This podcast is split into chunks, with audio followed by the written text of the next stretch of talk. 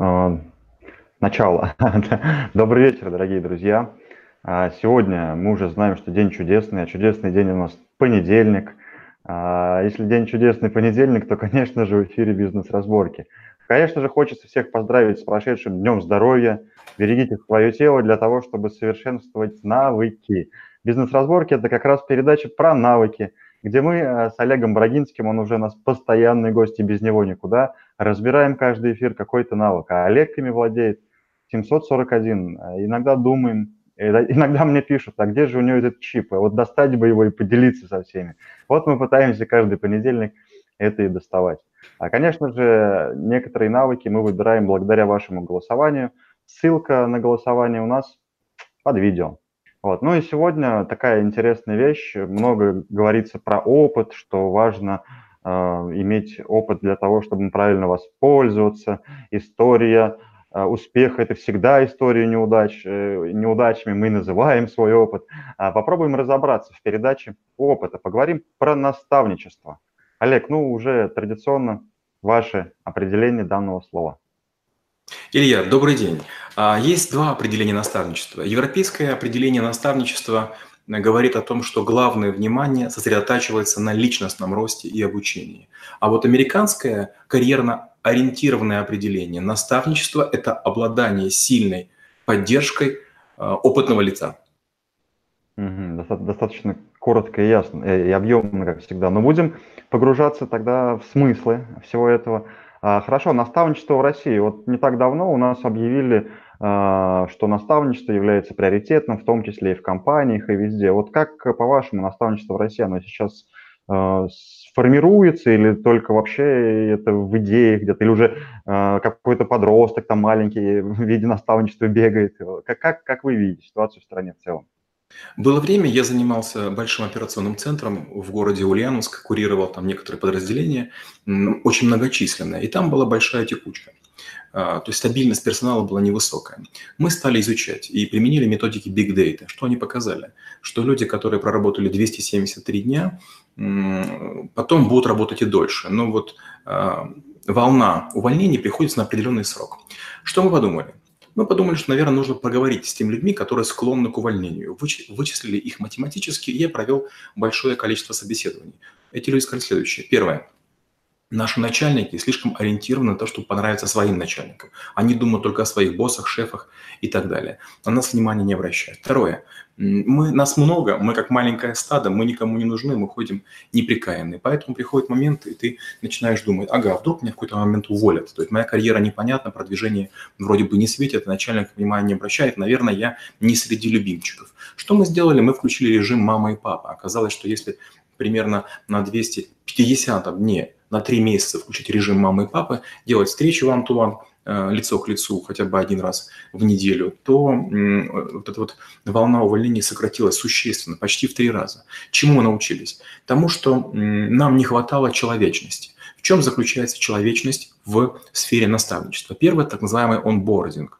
Онбординг, когда вы приходите на корабль, Юнга показывает вам э, вашу каюту и какие-то основные места, где ресторан, где места э, увеселения. И вы как будто бы прошлись с помощью человека, которого впервые видите, но уже более-менее ориентируетесь. В конце он говорит, если что, я к вашим услугам, и дает там раньше пейджер, сейчас мобильный телефон, и у вас есть помощник, к которому вы можете обратиться.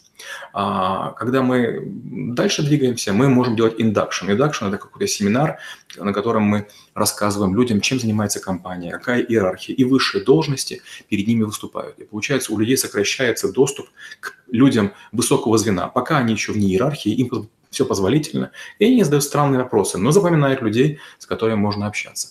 Вот наставничество это такой большой процесс, который позволяет человеку понимать, к кому ему обращаться в случае затруднений, как личных, так бытовых, так и профессиональных.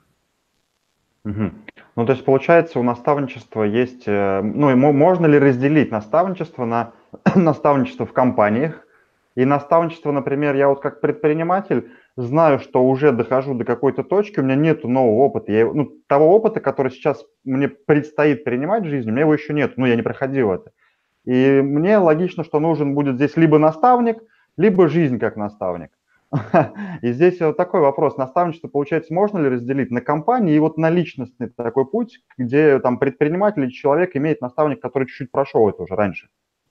А, давайте добавим еще Азию. Мы говорили о том, что европейская система – это более личностная история. Мы говорили, что американская – это история больше карьерная. А вот азиатская модель, она ориентирована именно на компанию, чтобы ваш, в компании вам было комфортно. Так мы имеем три модели.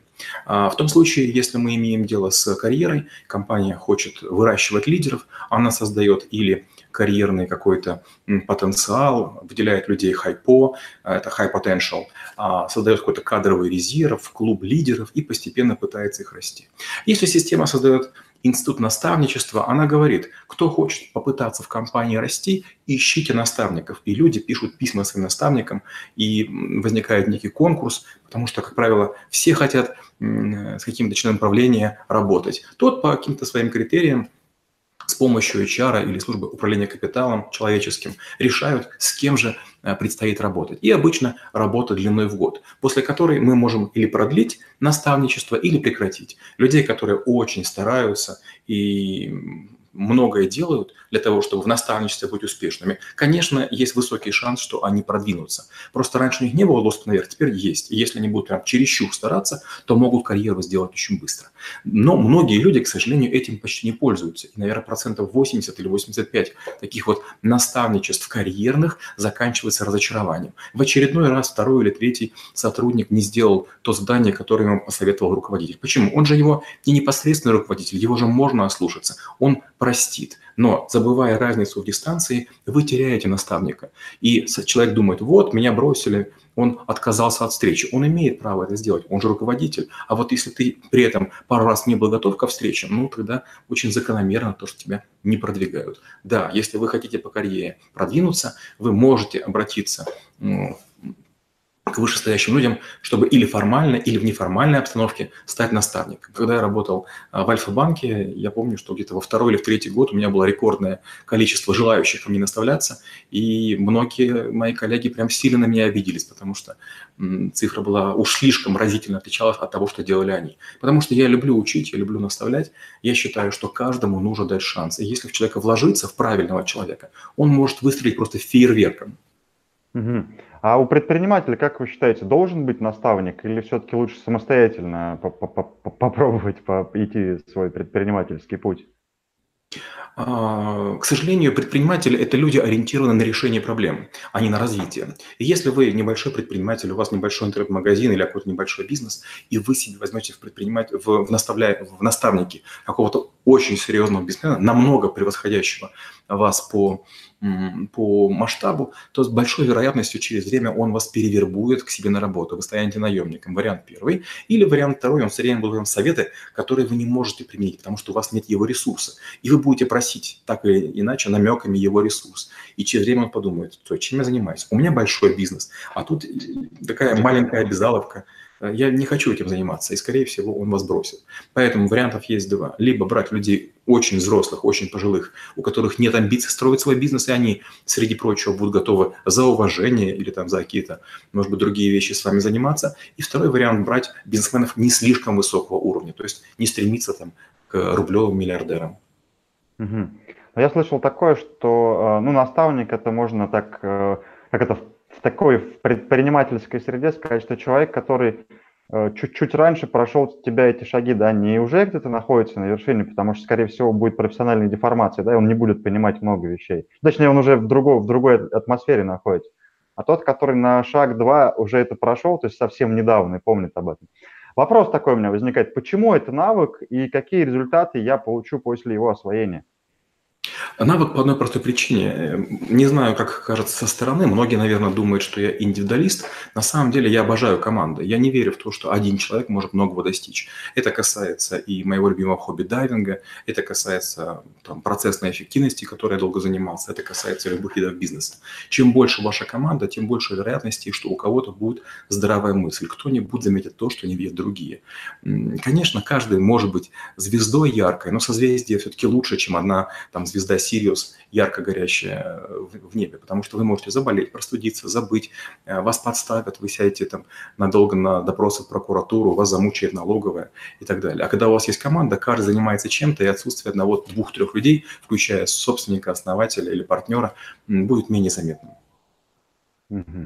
Хорошо, а тогда вопрос, вот для кого э, этот навык? Ну вот, я не знаю, для сотрудника, для категории граждан или, в принципе, это можно по направлениям разбить? Наставничество, а, оно имеет смысл в двух смыслах, в двух случаях. Первый случай. Человек недоволен своим бизнесом или положением в карьере, и он хочет расти, и он ясно видит, на кого он хочет быть похожим. Например, я хочу быть таким, как Илья Тимошин, и я поэтому говорю, Илья, я бы хотел пойти по вашим стопам, мне нравится, чем вы занимаетесь, ваша карьера, ваш бизнес, ваш дух, ваш подход, я бы хотел у вас учиться. Это вариант первый. Вариант второй, Илья Тимошин сидит на своем высоком стуле, в какой-то момент говорит, так, что-то возле меня не хватает лидеров, не хватает людей, которые бы делали нечто похожее. И он может, обратив свой взгляд, решить, ага, возьму-ка я Олега Брагинского и есть даже такая вероятность, что я, допустим, был наемником, но вы говорите, Олег, а не хотите ли сделать бизнес? Мне нужен маленький партнер, который будет делать вот такую-то штуку. И он, по сути, своими ресурсами и вашей головой, вашими руками, вашим желанием решает и свою проблему, и вашу проблему. И вот это, наверное, лишь два единственно возможных варианта наставничества. Все остальные, когда вы кому-то напрашиваетесь просто так, или глаза помазолить, или в надежде, что вас а, продвинут куда-то, так не бывает. Если вы приходите к Бальвине и говорите, научи меня подруга играть в хоккей, ну, скорее всего, вы учите все-таки балетное па. А если вы придете к грузину за изучением английского, ну, наверное, вы выучите пару грузинских тостов, станете более веселым, будете разбираться в вине, но, наверное, вы от этого не станете э, лучше в том, э, в чем не знаете. Прикольно. Хорошо, а смотрите, тогда такой вопрос. А, наставничество. Можно, ну, условно, мы их разделили, да, это сотрудник, который хочет двигаться по карьерной лестнице, ну и, в принципе, формат компании, подход компании, он должен быть такой, да. А, на самом деле это классно, вот у нас, ну, у нас в команде мы, у нас есть наставник, мы набираем стажеров, ну и вот так вот этот рост происходит. Наставничество с точки зрения предпринимателя, здесь я, наверное, с вами согласен, нужно понимать человека, который э, в вашем направлении двигаться, потому что английскому, да, не научитесь, а будете вино употреблять. Вот. А и здесь нужно найти какого-то лидера и все-таки больше самому пройти, а, ну, чтобы прочувствовать да, ситуацию, подделать тоже какие-то ошибки. Может быть, у тебя будет свой какой-то уникальный вывод. Здесь наставник, он не как прям призывы к действию, а как вектор, куда двигаться. А вот э, путаница часто в головах происходит. Коуч, наставник, ментор. Вот если вкратце, как бы вы здесь э, разделили, в чем ключевые отличия? Я бы сказал так. Э, менторинг – это советование. Коучинг – это задавание вопросов. А наставление – это указывание на правильный путь. Угу, достаточно просто. Классно. Тогда я думаю, что надо будет по коучингу сделать отдельный разбор, потому что сейчас в стране это очень модная профессия нынче стала. Каждый с утра стал коучем. Какие есть методы наставничества?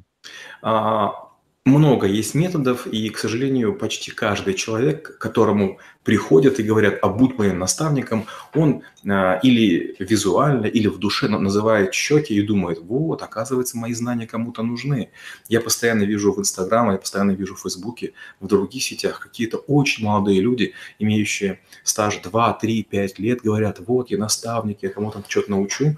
Я знаю людей, которые проработали 50 лет в, в индустрии, которые говорят, подождите, ребята, я еще не готов, мне еще есть чем заниматься, и наставничеством не буду заниматься. То есть, знаете, вот сейчас очень муссируется э, вопрос самозванства. Вот я считаю, что все люди, которые отработали там меньше 10 лет в каких-то крупных компаниях, правильных компаниях, наверное, будут негодяями, если будут кого-то менторить, коучить или наставлять. То есть, если вы закончили там какие-то курсы, прошли какое-то обучение, это вам не дает права брать деньги с людей, которые все-таки другого хотят.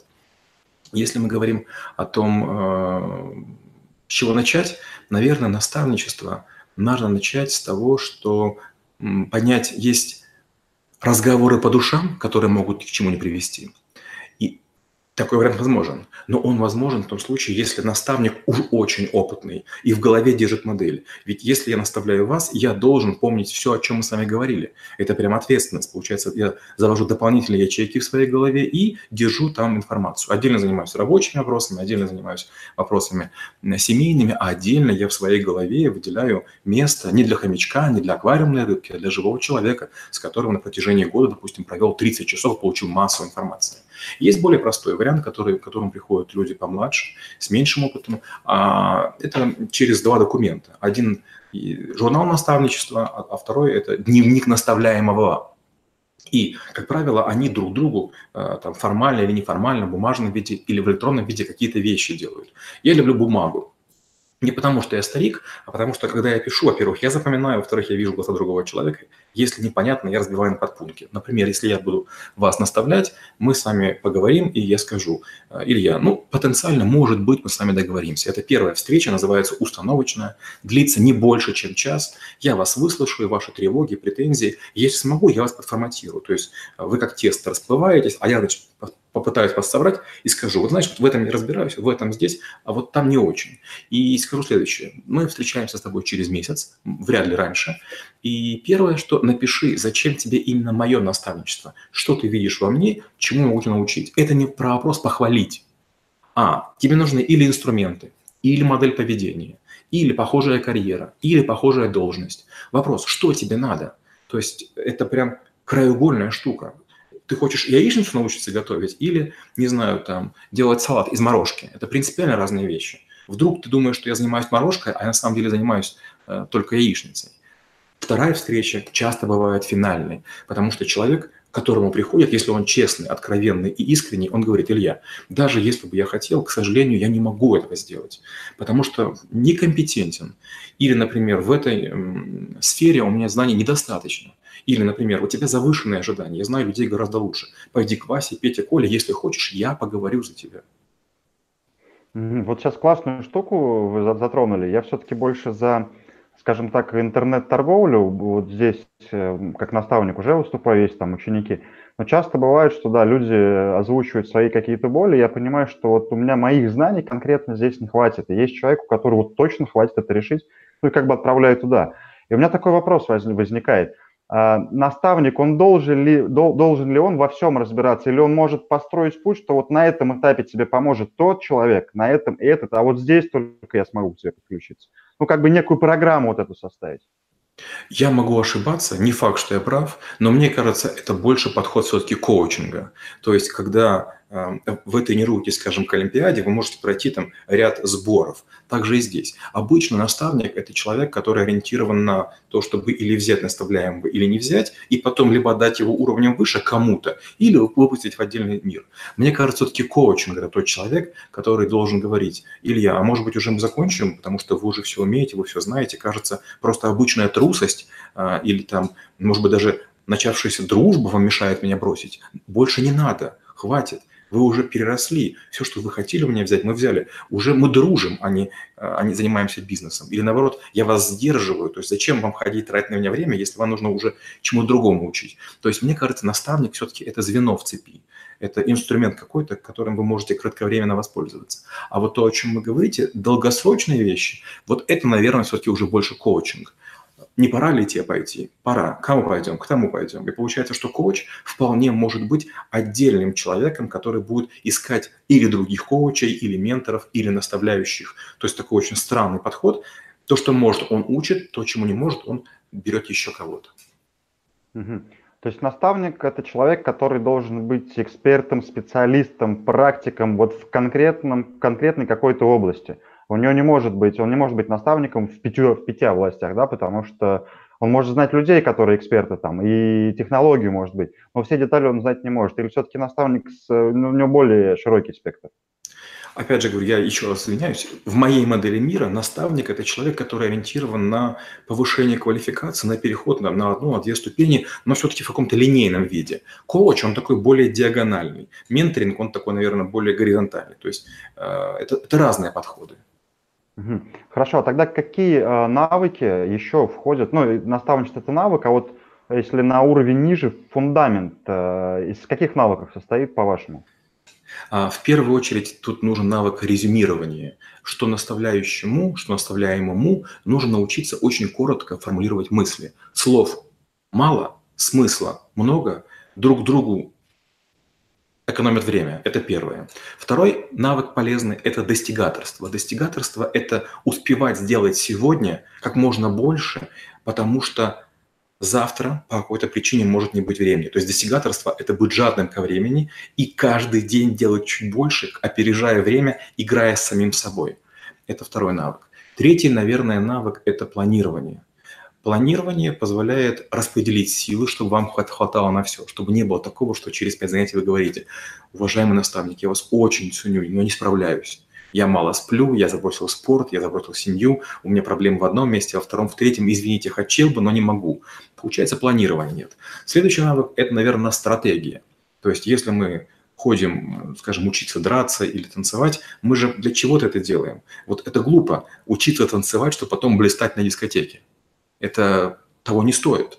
Или соревнования должны быть, или похудеть. То есть какой-то все-таки должна быть финальная штука. То есть если вы находитесь в процессе, вы никогда не закончите. То есть вы будете бесконечно платить деньги, вы будете бесконечно ходить в свой, клуб или к своему наставнику, или к своему коучу, но будете скорее дружить за деньги, чем делать что-то полезное. Поэтому, наверное, результативность. Вам нужно научиться понимать, что результат – это нечто вещественное, что существенно изменило вас или ваше окружение и является доказательным фактом, а не слова «О, Илья, ты хорошо танцуешь».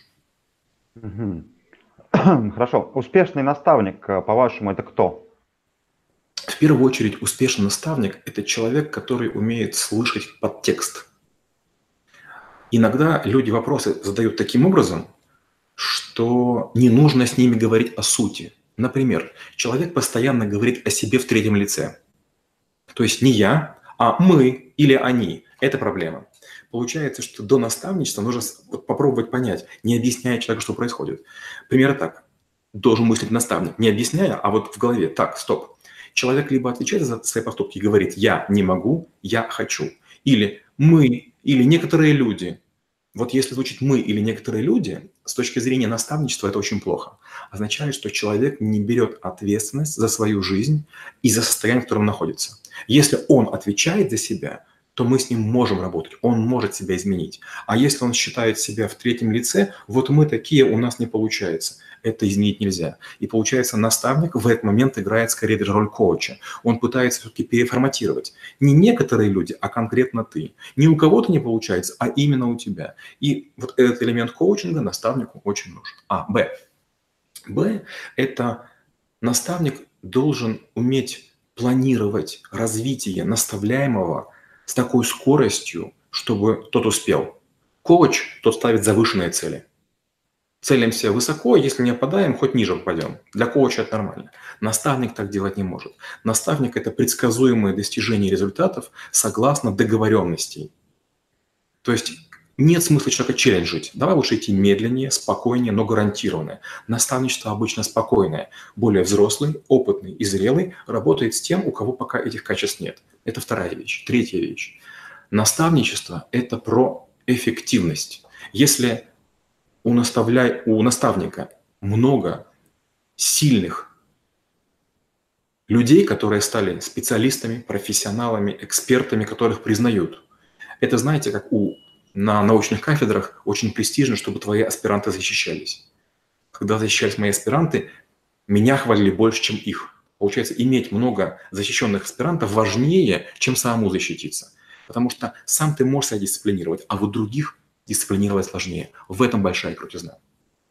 Угу. Сейчас, э, пока все это слушал, такой вопрос вообще не в тему возник, а может быть и в чем-то в тему, да? А как вы считаете, человек, который мыслит, ну, когда вы говорите перекладывает ответственность, в том числе возникают слова «мы», они... И так вообще, если взять все сферы жизни, можем ли мы по а, а, словам, по лексикону человека понять его состояние? То есть так ли это, что мозг у него работает таким образом, что слова передают его состояние? Абсолютно верно. Э, у нас есть ряд навыков, такие как копирайтинг в школе трэблшутеров, а, гипноз и НЛП. Это три навыка, где мы очень много работаем с языком. То есть как только человек начинает говорить от своего имени, у него появляется возможность меняться. Как только он себя ассоциирует с кем-то, он часть серой безликой массы, и с ним работать невозможно. То есть их поднять невозможно, потому что поименно только нужно знать, звать. А в выживании я рассказываю такую простую вещь. Если, например, на вас нападают или если есть какая-то угроза жизни, ваш крик вас не спасет почти ни в одном городе. И только есть одна возможность. Обратитесь к какому-то конкретному прохожему. Там мужчина там, в желтом пуховике или женщина в сером свитере.